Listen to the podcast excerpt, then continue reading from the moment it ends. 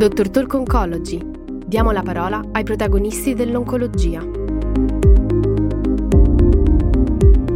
Un'ecografia addominale ogni sei mesi è l'esame standard per la sorveglianza di epatocarcinoma in una popolazione target di pazienti con cirrosi o epatopatia cronica avanzata.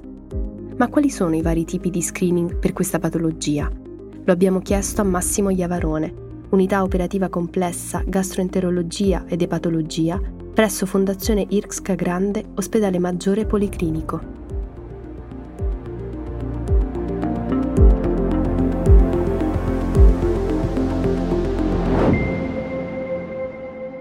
La sorveglianza e quindi la diagnosi precoce consente un prolungamento della sopravvivenza dei nostri pazienti semplicemente perché sottoponendo i pazienti ad ecografia ogni sei mesi vi è la possibilità, almeno nel 60% di questi pazienti, di identificare un nodulo piccolo di epatocarcinoma e quindi trattabile in modo efficace con le tecniche che verranno poi affrontate in altre occasioni. L'ecografia è quindi l'esame standard adottato per la sorveglianza dei nostri pazienti. Ha di per sé dei limiti rispetto ad altri esami che preferiremmo utilizzare nello screening, come per esempio in altre malattie sono disponibili, e cioè il fatto che il paziente sia costretto a recarsi in un ospedale, effettuare una manovra che, seppur non invasiva, dura almeno un quarto d'ora, 20 minuti, da parte di un medico e quindi non un tecnico esperto.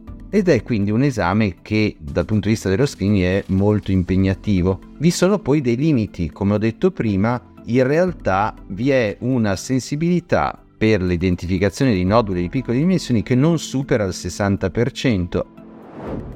Esistono condizioni in cui questa sensibilità si riduce notevolmente ad esempio nel paziente obeso e nel paziente con steatoepatite non alcolica, in cui la brillantezza del fegato spesso impedisce l'identificazione di noduli. Questo porta a cercare per popolazioni ad elevato rischio o popolazioni in cui la sorveglianza ecografica potrebbe essere non sufficientemente efficace altre metodiche che rischiano però di essere molto impegnative, sia per il paziente che per il sistema sanitario, per esempio la risonanza magnetica o la TAC.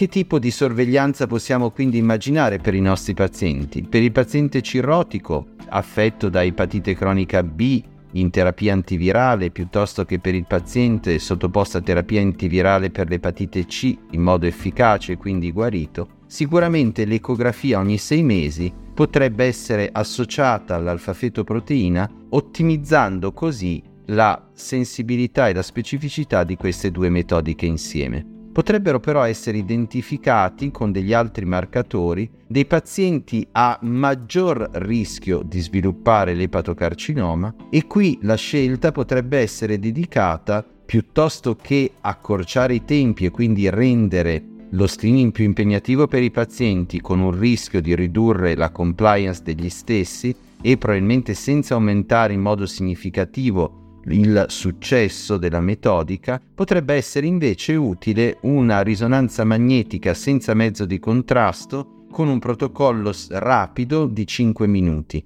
È una metodica che viene sviluppata in diversi paesi, penso alla Corea, ci sono degli studi in corso in Francia, in Italia ovviamente c'è il limite di utilizzare le macchine da risonanza magnetica molto spesso difficili da averne la disponibilità. Per pazienti invece con la NASH, la NAFLD, quindi una malattia steatoepatitica a livello in associazione con altre patologie come il diabete, l'ipertensione arteriosa l'obesità, in cui appunto l'ecografia potrebbe non essere efficace, l'identificazione di pazienti effettivamente a rischio con degli score che possano utilizzare delle metodiche non invasivo potrebbe dedicarsi a loro di nuovo con la risonanza magnetica, aumentando la sensibilità e la specificità, però identificando un gruppo ristretto di pazienti che necessita di essere sottoposto a ecografia, laddove altri pazienti il rischio di sviluppare epatocarcinoma, tumore primitivo del fegato, è inferiore rispetto al rischio di sviluppare altre patologie extraepatiche e quindi rendendo la sorveglianza non costo efficace.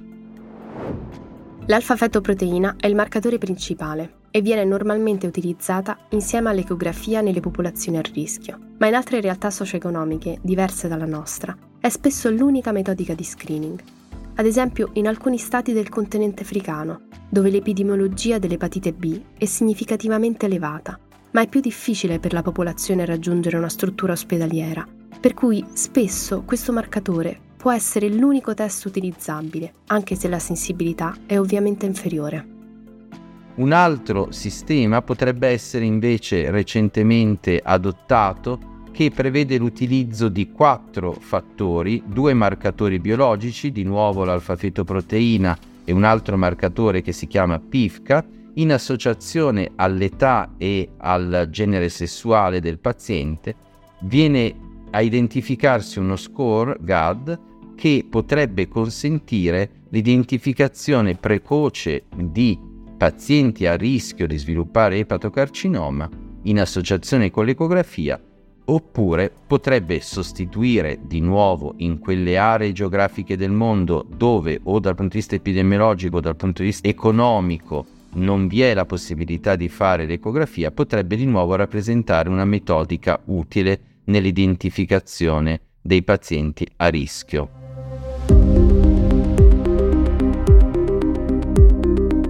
Ringraziamo il nostro ospite di oggi e vi diamo appuntamento alla prossima puntata di Dr. Talk Oncology con nuovi protagonisti dell'oncologia.